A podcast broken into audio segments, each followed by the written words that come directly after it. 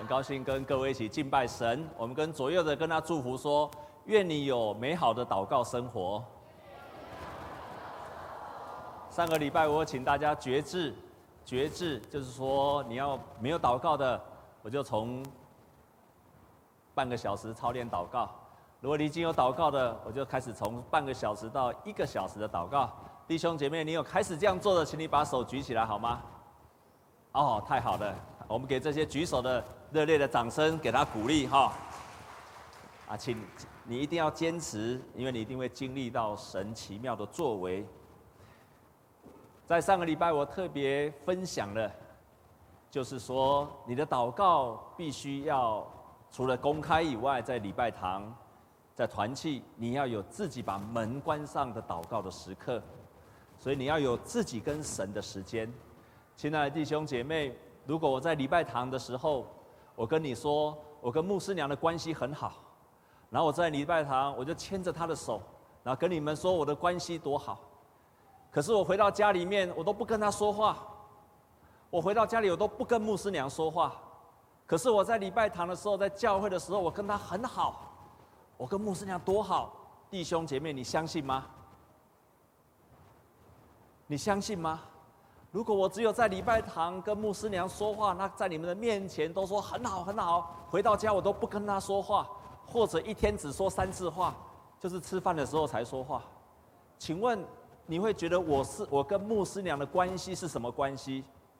虚假的关系，虚假的关系，是不真实的关系。所以我上个礼拜第一个提醒你，一定要回到家。你跟上帝，如果只有在礼拜堂里祷告，你回到家都不跟他说话，你跟上帝虚假的关系。第二个，我也提醒各位弟兄姐妹，那就是我们在祷告的时候呢，要记住，很多人很多人都说他祷告是因为没有时间，对不？对不对？我知道很多人跟我说他没有办法这个。半个小时、一个小时，因为一波吸干，他没有时间。我今天，我这个上礼拜回去，我在在想这件事情的时候，我越想越严重，而且越想越觉得我们的逻辑彻底的错了。弟兄姐妹，请问，时间在谁的手里？上帝有的是时间，所以事实上。这个时间，或者这个时间会发生什么事情，都在谁的手里？都在上帝的手里。所以有一个人的祷告，他这样说：“至圣的上帝，你拥有更多的时间。如果我将自己交给你，我也会有时间。换句话说，如果你越把自己交给神的话，你会越有时间。不是等到我有时间才跟上帝祷告，反而是因为你祷告，所以你有时间。”如果你是一个没有时间祷告，你就跟上帝祷告说：“神啊，你有很多的时间，我要跟你祷告的时候，请你给我时间，这样好吗？”第二个，我要提醒你，当你说我没有时间祷告的人，我第二个要提醒你，我真的要提醒你。有一次，我们教会的社青团契来办社青营，这个讲员讲了一句非常真实、非常珍贵，也是这个讲员他自己经历神之后。他得到了一句话，这句话一直深烙在我的心里面。我常常回想这一句话。注意听哦，我只讲一次哦。注意听了没？预备好了吗？有没有拿笔出来记？我也念很快哦，所以你没有记住了，你就知道回去看 YouTube 了。一生劳碌，不如上帝片刻的恩宠。记住了吗？不要讲了。但这个意思就是说什么？你所有一生不断的努力的结果，不如上帝要这个时刻要祝福你。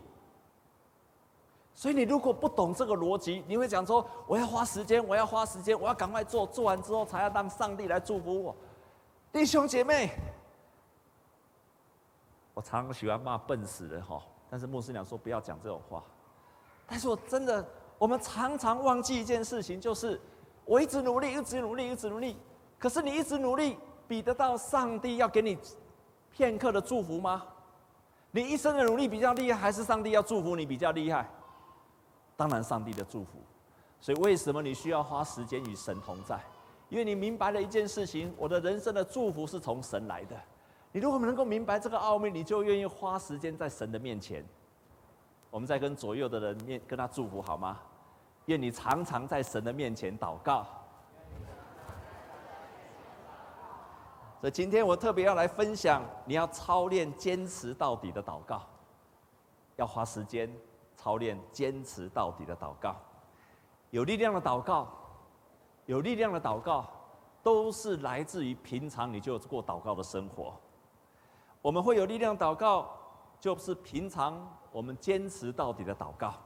所以马丁路德曾经讲过一句话：如果有一天我忽略了祷告，那么我会失去了信心；如果有一天我没有祷告，我就失去了信心。今天我们所读的雅各书也这样子说，他说：如果第六节，他说只要凭着信心求，一点也不疑惑，因为那疑惑的人就像海中的波浪，被风吹动翻腾。这样的人不要想从主那里得到什么。心怀恶意的人，在他一切所行的路上都没有定见。他告诉我们要坚持到底，不要心怀恶意。这样的人就像海中的波浪，一上一下。你不要有这样的信心，你的信心要坚持到底。耶稣也教导我们说，我们要常常祷告，不要灰心。圣经中保罗也常常提醒我们说，你们要昼夜的祷告。还要不住的祷告，都在提醒我们祷告的生活要坚持，要坚持不住的祷告，常常的祷告，坚持到底。弟兄姐妹，常常有人说我们祷告就像跟上帝说话，其实每一回你跟上帝说话都有目的的，你跟你的父亲说话都有目的的，对不对？都有目的的。你跟上帝说话的时候。我们最常跟上帝要东西，祈求，这个叫祈求。你跟上帝祈求的祷告，请问你祈求的祷告的目的是什么？是希望你祷告蒙蒙应允。所以你要祷告蒙应允，这需要花时间的，直到祷告蒙应允。有时候我们为别人祷告，这个叫做什么？代祷。我们为别人祷告，不是说完就没有事了。我们为了别人祷告，要祷告到这件事情有成就。有时候我们犯罪了，我们得罪了神，我们到神的面前祷告，我们要祈求神的赦免，赦免要求神的赦免，赦免要得到什么为止？平安，平安，要不然你的祷告就是无效的祷告，因为你没有办法得到神的赦免。然后呢，有时候我们要求上帝帮助我们去处理一件事情。去面对一个困难，这个叫什么？征战的祷告，征战的祷告。你征战要怎么样才叫做结果？得胜。所以你祈求要得到，代祷要成就，饶恕要得到赦免，征战要得胜。每一件事情的祷告都有目的的。你要达到这个目的，都需要坚持到底。有没有人？你跟你爸爸要东西，你跟他要东西，爸，爸，给我一万块钱，然后你就走了，你讲完就走了，你不会的，你一定会一直祈求，直到这件事情成就为止，对不对？如果这件事情是好事情，是符合你父亲的旨意，你不会只有讲完就走的。所以你在祷告当中，就是坚持到底。再坚持到底，可是就像今天圣经上所说的，我们坚持的时候，我们会犹豫。所以圣经今天雅各书提醒我们说，在那个当中，我们会经历过试探，可是这个试炼要把它当作是大喜乐，因为你们的信心经过试验，就会生出忍耐。我们每一天都会经过试炼，我们每一天也会经过犹豫，会怀疑，信心会怀疑。会犹豫，这是我们正在面对的问题。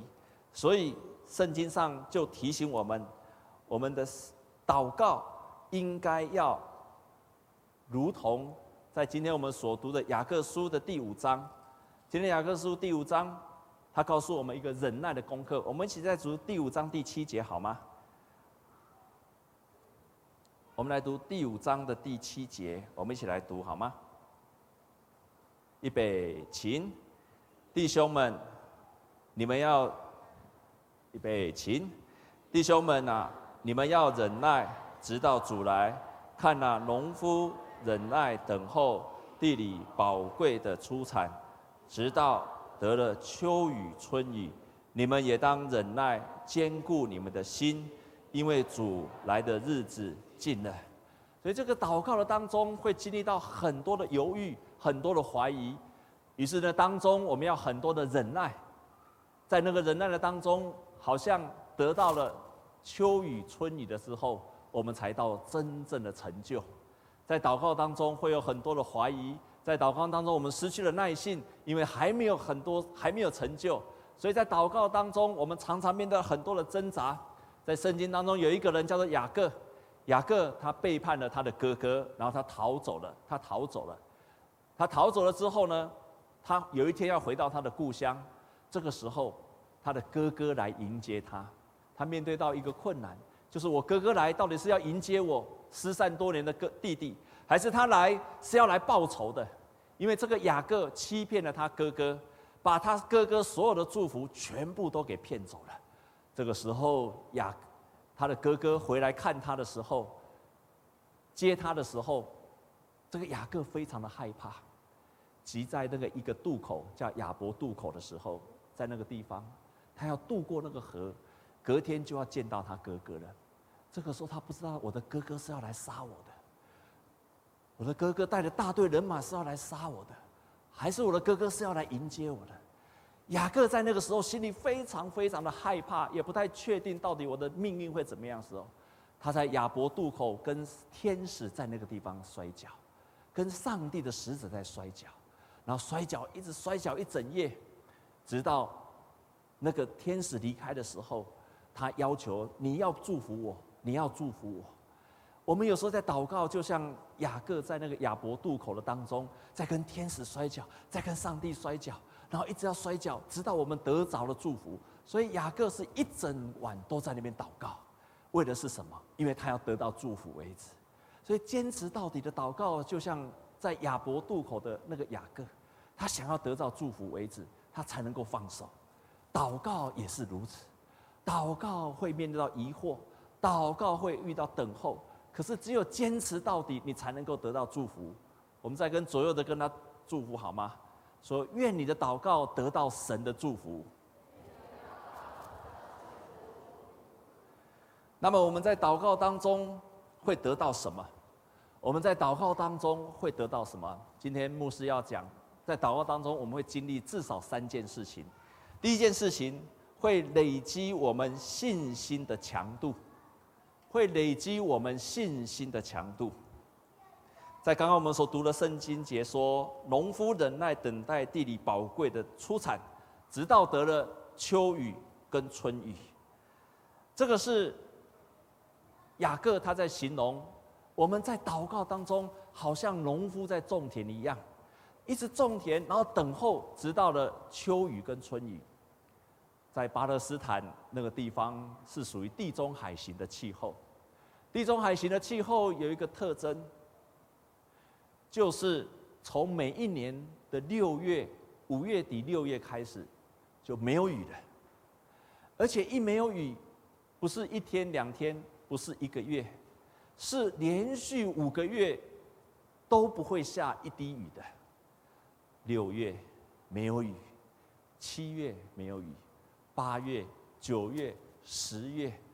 甚至到十一月才开始下雨，那个时候已经是秋天了。你可以想象，早期巴勒斯坦的人，他们在耕在犁田，必须用那个木头做的去犁田，土非常的硬，连续五个月没有下雨，非常的坚硬的泥土，连犁田都没有办法犁，也没有办法耕种。他们唯一能够做的就是等候，一直等候，一直等候，等了五个月之后，然后。雨下来了，耕田的播种了。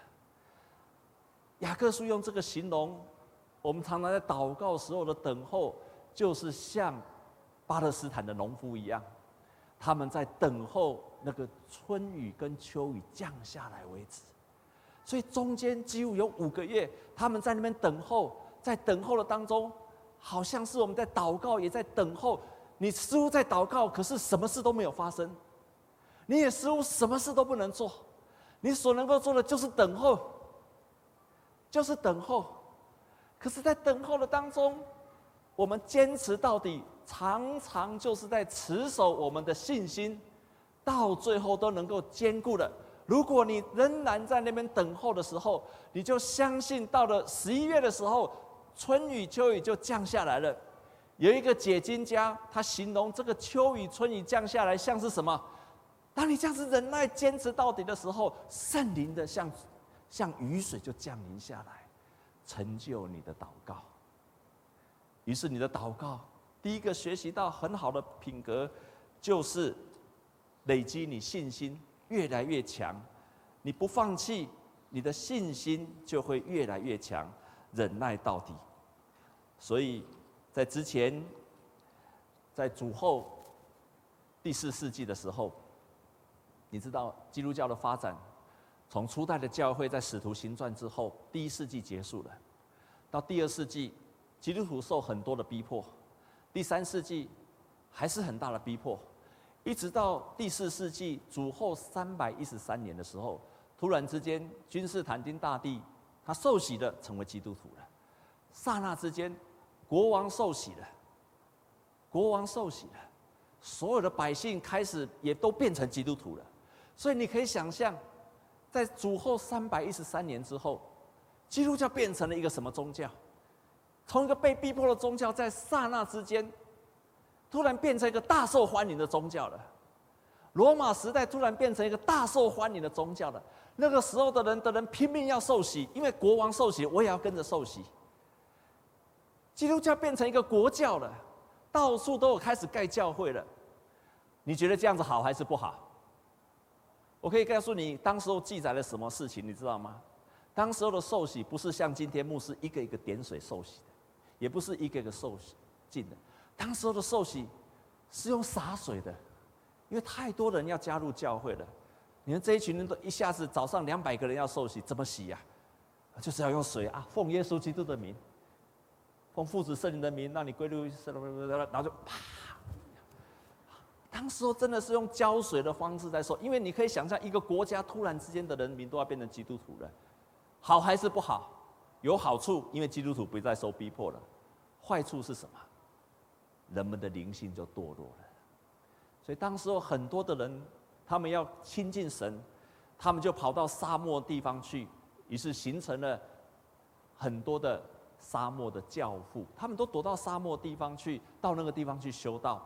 其中有一个女性的修道是很少见的，那个当时候都是男生，但是其中有一个女性的修道士，这个叫这个修道士，在那个时候呢，他就祷告。这个人叫做 Syncretica，这个人，他在很多的人都跑来问他灵性的问题，很多人问他如何祷告，他也是一个把自己的财产全部拿去帮助穷人的人，他一生住在坟墓的当中，家族的坟墓的当中，在那个地方亲近神，很多人来为他祷告，他就这样子回答，他说。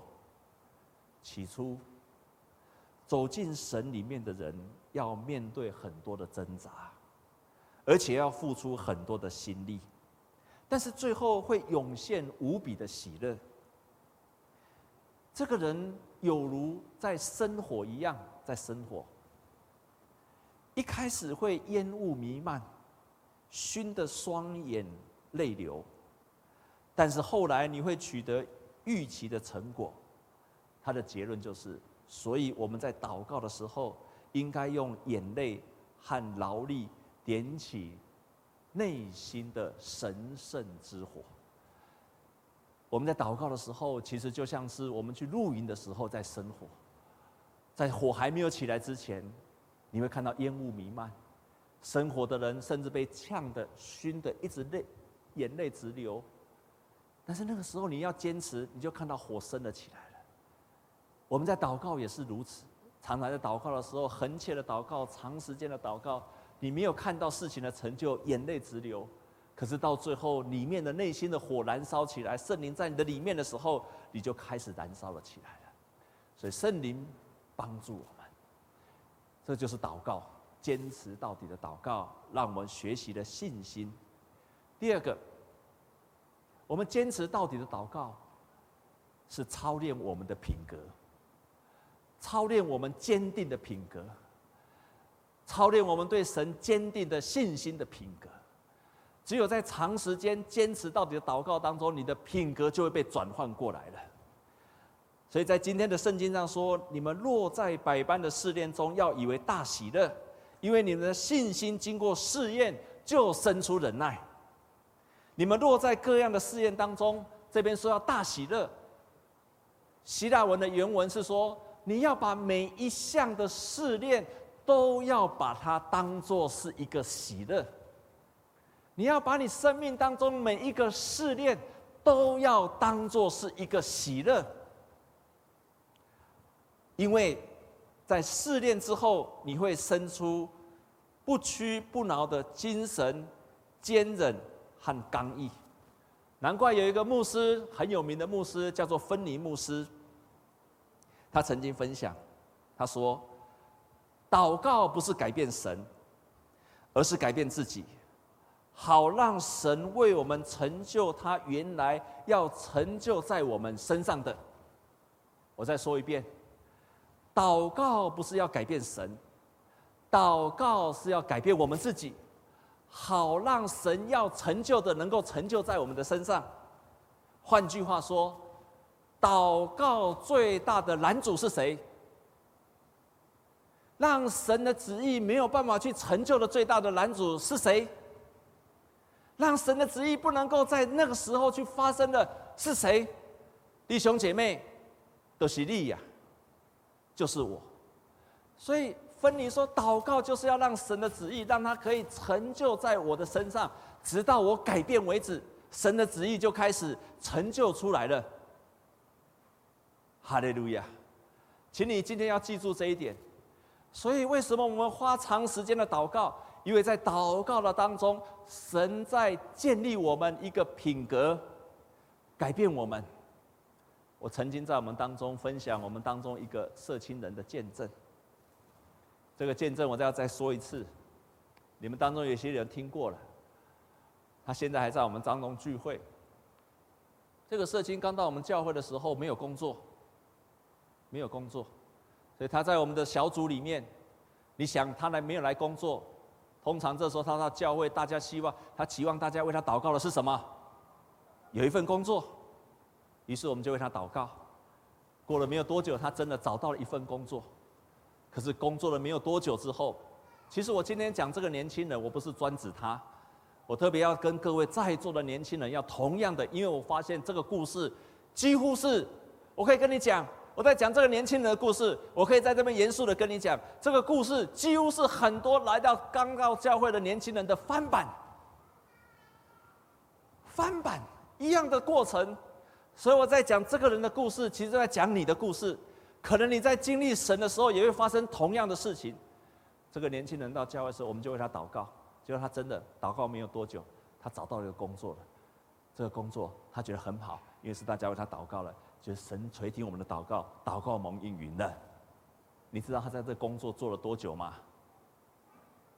做了多久吗？几个月，做一个月就辞了。然后他说：“牧师啊，请你再为我祷告吧。你要不要为他祷告？他只做了一个月就离开，你要不要为他祷告？要不要？到底要还是不要？当然要为他祷告啊。”所以我就继续为他祷告，就过了没有多久，他就到了真的换了另外一个工作，那个工作又做了没有多久，又做了没有多久，你知道吗？我现在听多了，大家大概的理由都差不多，压力很大，上司啊对我不好，同事啊排斥我，我做的事情太多了，他们都把工作给我。弟兄姐妹，我这样讲，你有没有觉得很熟悉的感觉？啊，我都是在功利。没有多久，他又辞职了。他又希望全组的人为他祷告。牧师啊，你要为我祷告吧。弟兄姐妹，要不要为他祷告？要不要？要。我很不甘愿的又为他祷告了。就祷告了又没有多久，他又要换工作了。然后又来跟我说：“牧师，再请你为我祷告。你要不要为他祷告？”这一次我就跟他讲。你除非在这个地方待一年，不然你不能离开这个地方。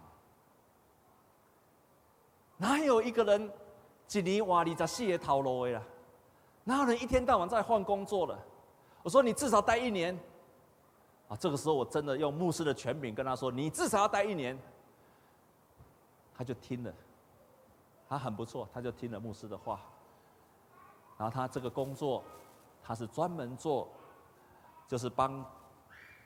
我后来才知道有这个东西哈，就是你知道吗？有些产品是帮狗洗澡的，专用的洗洁沐浴乳，你没有听过吗？哦，就是很特别、很特殊的产品。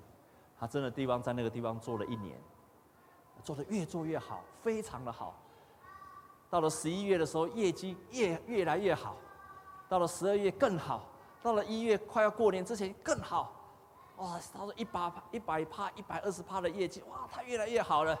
这时候他又来了，牧师啊，我真的要换工作了，请我再为他祷告，要不要为他祷告？你希望要不要为他祷告？好，你可以走了。为什么这个时候我乐意的为他祷告？因为我看见了一件美好的事，我已经看见了一个美好的事。就是在这个坚持到底的一年的当中，神建造他一个品格。我看见他坚持到底的品格被神塑造出来了，而且我也看见神的作为开始在这个弟兄的身上彰显出来了。这样你看到了没有？你坚持到底的祷告，在那个过程当中很辛苦，你常常看不到神的旨意还没有成就，你一定常常怪说神啊，为什么我还在祷告这件事情没有改变？为什么这件事情我祷告那么久还是一样？亲爱的弟兄姐妹，因为在那个时候你的身上神要你学习到的品格还没有出来，神的旨意不能够从你身上出来的时候，那个旨意就不能够成就。请你今天你要记住牧师今天提醒你的话语，神的旨意不能够成就，往往是我们还没有学到那个。对的品格，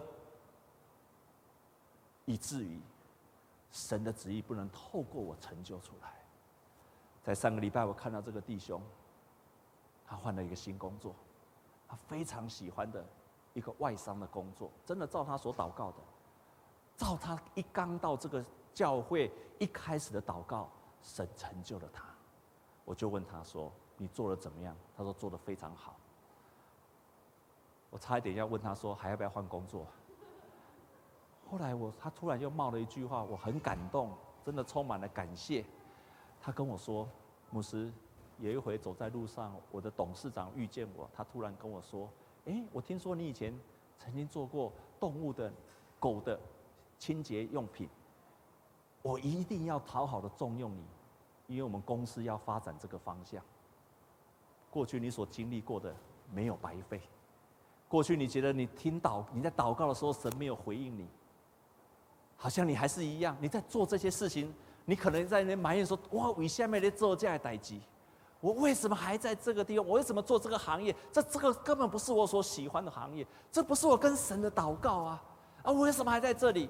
神当神操练你，让你有一个对的品格，好的品格。顺服的品格，神的旨意成就出来的，你过去所发生的事情，就成为神对你现在的祝福。我刚刚一开始就说，这个故事不是他独有的，而是我真的看到很多的弟兄姐妹，尤其我们很多社青的弟兄姐妹所需要操练的，在这个过程当中，你需要操练祷告，坚持到底的祷告，你就会看见神与你同在。圣经当中很多很有力量的祷告。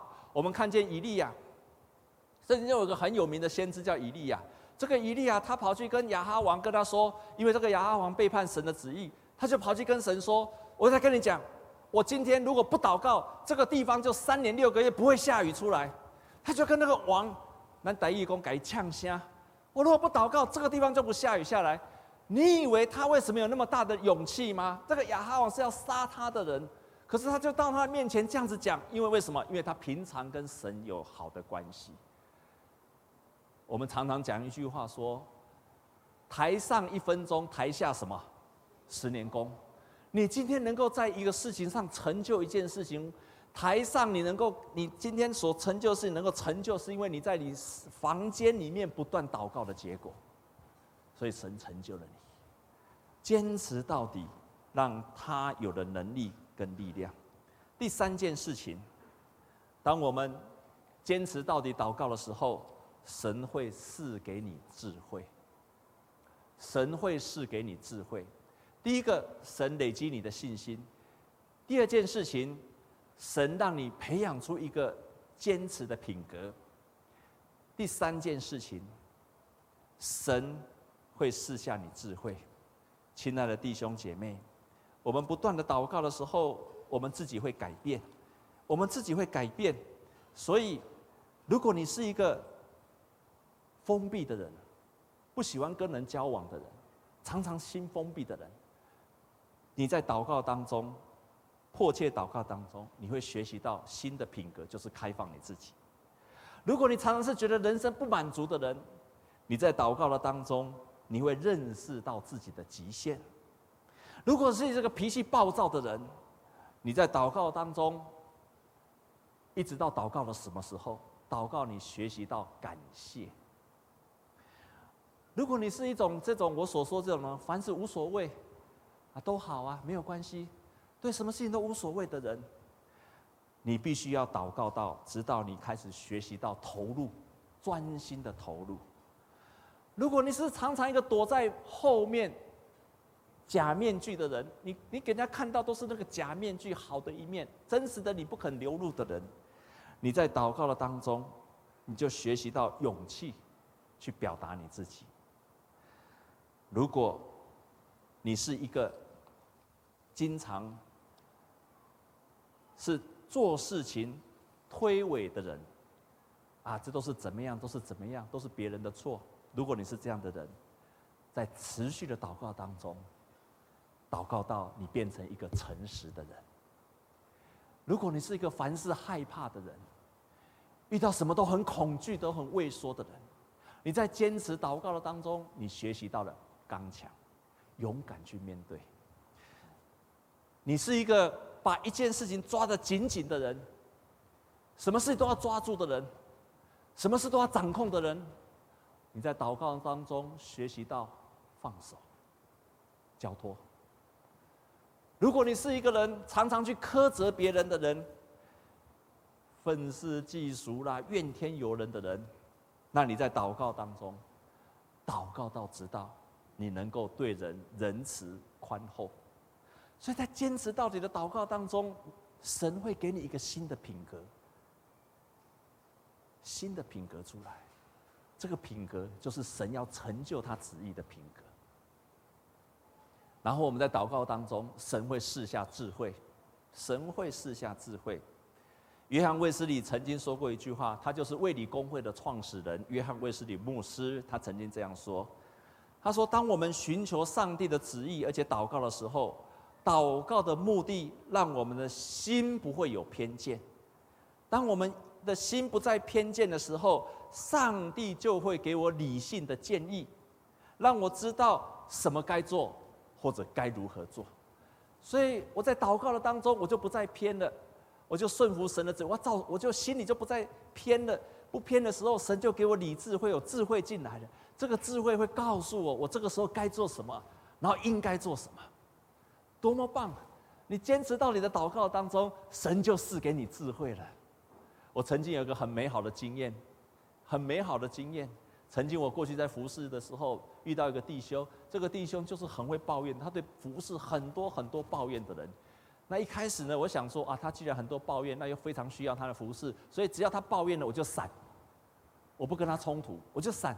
啊，他抱怨抱怨完，我就跟他，我就跟他啊，没有关系啦，没有关系啦，啊，神有他的美意的，哈，啊，上帝有他的旨意的，啊，没关系，你是很好的人呐，哦，我知道大家都会说这种话，我也说这种话，因为因为又需要他，所以就只好跟他哎稍微敷衍一下，啊，你是很好啊，没关系呀，神神有神的旨意的，啊，遇见事情啊，没关系，这是神的试炼呐，啊，大家都不跟他一起服侍啊，没有关系呀，神特别拣选了你呀，啊，完之后我都有很多这种信仰的话，就跟他敷衍了。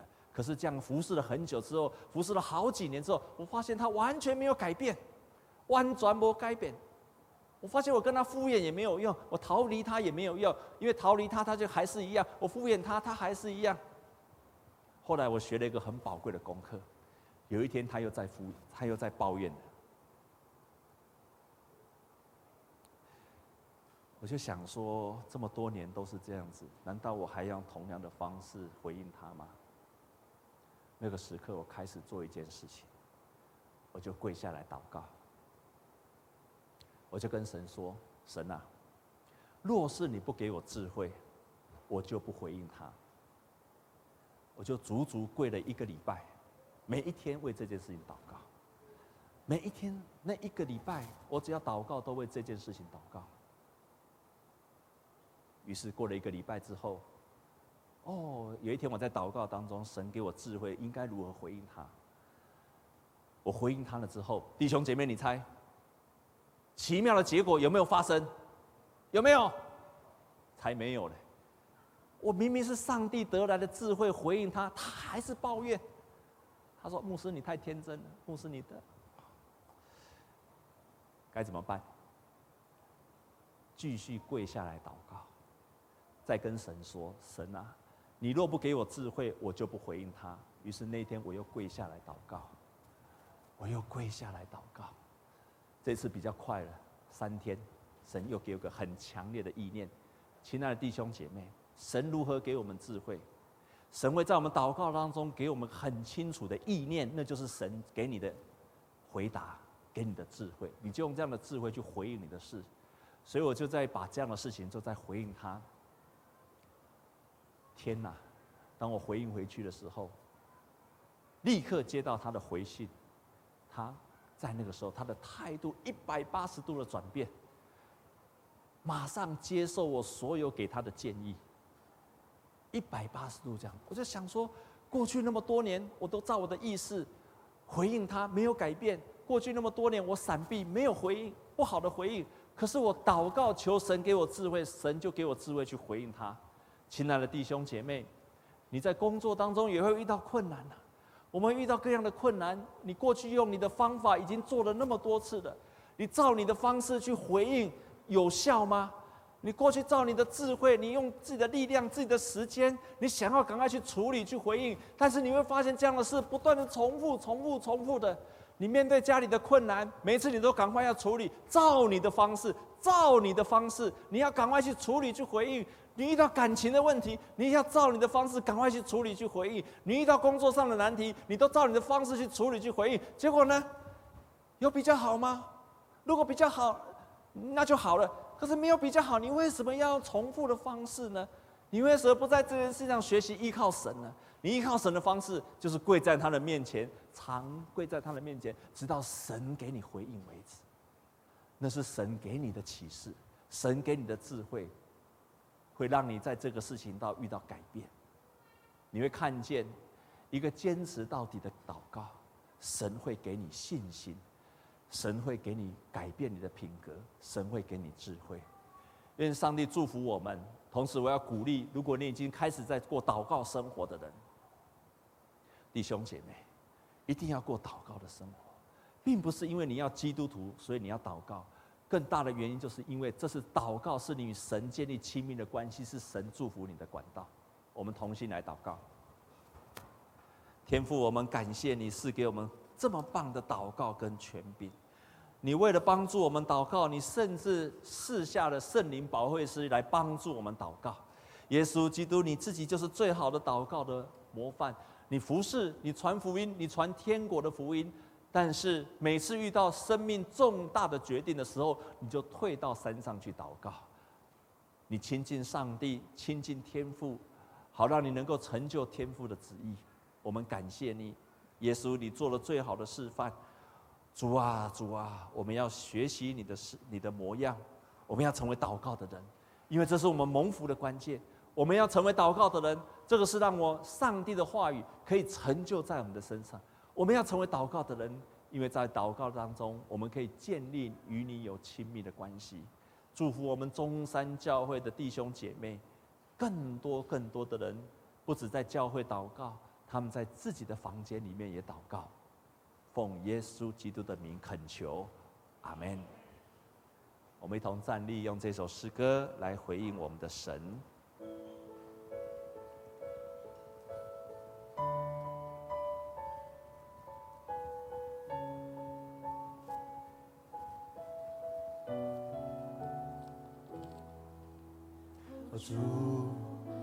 是我们的太阳，